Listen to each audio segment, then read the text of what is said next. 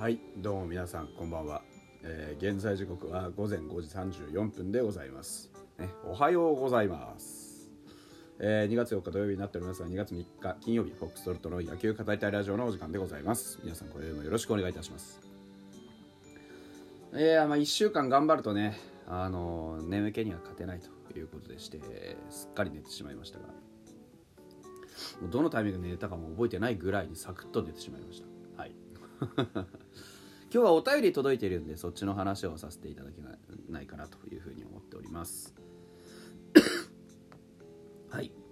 えー、っとですねどれからいこうかな。まず新しい方からいきましょうか、えーこちらハギーさんからいただきました。ギフトがたくさんついててありがとうございます、えー明るい話題しかないキャンプシーズンがなぜか精神的に一番落ち着いてます。ということでね。はいありがとうございます。そうですよね。あのーキャンプは明るい話題がたくさんあるのと同時に負けることがないんでね。今のところあの怪我人の加藤君もねそんなに大したことないですし。ただちょっとあのー皆さん斎藤由貴はどうなったかって。僕も知らないんだよなまだな。あのーなのでちょっと心配ではあるんですけど。まあでもね言ってそんなにあのーめちゃくちゃねあの暗い話題がまあ今んとこないからそれが一番楽しいですよね。うん。なのでまあまあまあまあとりあえずは今んとこはね、うん、安心するのはそりゃそうですよね。僕も実際このタイミングが一番ねあの今喜んどかないとやっぱり。今可能な限り喜んでおかないと実際はほらねシーズン始まったらいろんなマイナス要因がブワーって湧いてきて大丈夫かって何決まってるんでね。うん。まあ、だからあの今楽しめる時なのでもうめちゃくちゃ楽しんでおきましょうね。はい。本当それが一番いいと思います。ハギーさんありがとうございます。今ちょっと調べてみたけど斎藤佑樹の続報は出てきてないんだよな。とりあえず2軍に行ったよっていうことだけがオフィシャルで出てきています。ね。あの右膝痛のためファームキャンプに合流しますと。違和感を覚えて途中交代しましたっていうのが昨日の段階で出てるんですよね。ただそれ以上の怪我の状況とかは来てない。これはどういうことなんだ痛いだけで済んでんのか？てだって力入んないなんか抜ける感じがあったんだよねとか言ってから人体いってんじゃねえかなと個人的には思うんですが。まあ分からない。うん。というのはありますね、はい。まああのー加藤君はそんなにね加藤豪介君はそんなに重症じゃないということなんで頑張りましょうね。はい。というわけでございました。あ続いてスカーレット・ウィッチさんでございます。えー会話しながら雪寄せとかトゥーデンジャラスとはいえやらないと生活進まないんですよね。という話。あのこの間僕があの半ば本当にへそを曲げながらあの雪かきをした時の話ですね。あのー皆さん雪かきっつうのはねこうささっと吐いて終わりというのでは、まあ、北海道では分かんない。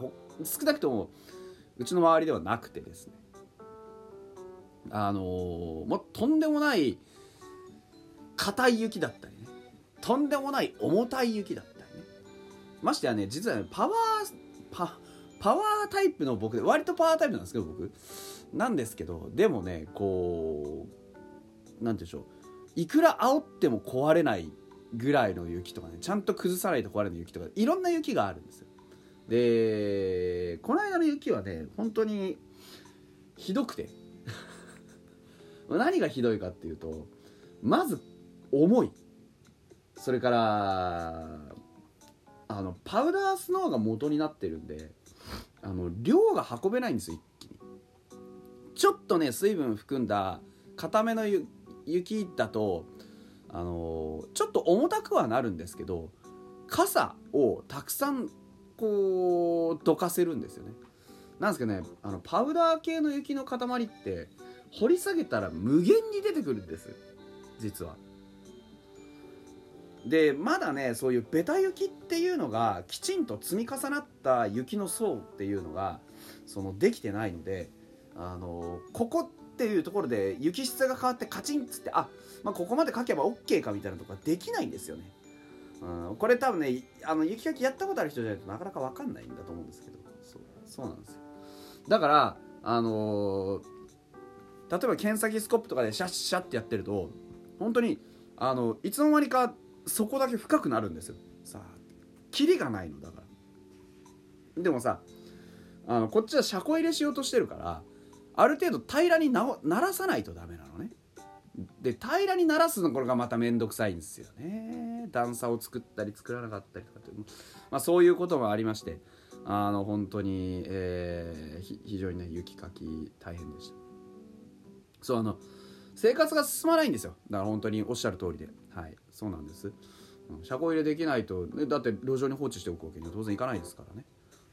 うん。なんとかして入れないといけないという。だからまあきつかったですねというお話でございました。はい。ありがとうございます。はい。でもう一通、えースカーレット・ウィッチさんから届いております。ありがとうございます。こっちがメインかな。えー期待感が薄くてボスって親バカ。期待感すごくてでした。ごめん。期待感がすごくてボスって親バカ。WBC にもハムからもっと出るって。ねやっぱり出してくれないと困りますよねそこはね。本当に。松郷とかだってね。松郷今回はほら、あの骨折があってからのこのシーズンなんで、あのそうでもないし。まあ何よりえっと、今回ね栗山さんが選ぼうとしているうなんていう特徴に合致してないから選ばれてないですけど、まあ、例えば本当に普通にこうもっと日本球界のレベルが上がればねもっともっと出ていけるピッチャー増えるバッターも増える、ね、そういう風にしていかないといけないと思いますしね。で、えところで今更ですが、松郷君のように、えー右の首位打者って珍し珍しがられますけど何故？というところ。ここがね肝でして。あの右でこんな高打率はすごい右でこんな高打率はすごいってよう言われてるんですけどなんでなのかっていうの皆さんご存知でしょうかって話ですね。はい、えーこれ本当ね単純です。単純。たったたった一つのシンプルな答えがあります。右打者と左打者の一番大きな違いは何ですかっていうと左打者の方がベースが近いあのファーストベースが近いでしょ。これが一番の理屈です。左バッターの方がファーストベースが近いってことは1歩か2歩おヒットになるのに得をするでしょ。だから単純に考えて右打者の方はきちんとヒットを打たないとヒットにならないんです。で左バッターは内野安打が出やすいじゃないですか。ゴロを転がしてさ速く走ればねあの磯畑君見れば分かるでしょ？まあ、磯畑の足だったら、あの右打席でももしかしたらセーフになるかもしれないですけどでもあの1歩2歩でヒットって変わるじゃないですか。そう。だから際どいところがヒットになりやすい。左バッターの方が。でもそんなんなねたかだか何本の世界ですけど打席数が多くなればなるほどそのたかだか何本っていうのがすごく大事になってくるじゃないですか、うん、あの時の1本がとかってありえるわけでしょ。ですからそういうことを考えていくと実際はあ左バッターの方が圧倒的にアベレージが稼ぎやすいんですよ。なんですけど松本剛はヒットゾーンに飛ばすのがめちゃくちゃうまいんですよね。だから、あのー右の首位打者っていうのの一つ典型的なのどんなに足が速くても一歩絶対遅いわけだから、ねあの左打席に比べて一歩一歩が絶対に遅いわけだから左バッターに比べてきちんとヒットゾーンに飛ばして飛ばし続けていないと右打席のバッターが、えー首位打者を取るっていうのはめちゃくちゃ難しいんですよね。だから NP NPB に限らずその野球っていうもののそのね、まあ、これは絶対に覆せないルールじゃないですか。左左じゃねえや。右と左が合体した。右バッターと左バッターっていうのはこれはもう仕方がないわけですよ。三塁に走らぬ走るわけでもないし。ですからそこは平等じゃなくて不平等なんですよね。でそれを覆してあれだけのおヒットを重ねられるっていうのがまず一つすごい。あとは単純にですけどやっぱり左バッターっていうのは、まあ、好打者強打者がまあ多いというわけじゃないんですけどになりやすいですね。だって対左ってよく言うじゃないですか、うん、日本人圧倒的に右利きが多くて右で投げることによってあの右バッターに対しては大抵はあの逃げる投球ができるでしょ？スライダー。右ピッチャー対右バッター考えて右のスライダーって多分打ちづらいのなんとなく分かるじゃないですか。横にするって全て逃げていくでそういうあの主流であるところの右バッターに対してあ右ピッチャーに対して左バッターの方が角度がよく入れるんですよね。もちろんクロスファイヤーでやられるってこともありますけれども。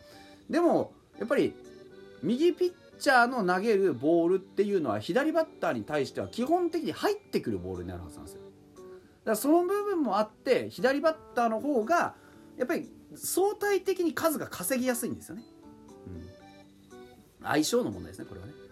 っていうのもあって左の方が打席打打撃的にね、えー、稼ぎやすい打率をヒットもホームランも稼ぎやすい。左バッターの方が強打者が多いということに最終的にはなってくるということが挙げられますですので、えー、右の首位打者右でそれだけきちんとアジャストしてヒットを打ち続けられる能力があるっていうのはつまりはしっかりとした実力があるということそしてそれはとても珍しいよっていう話でございます。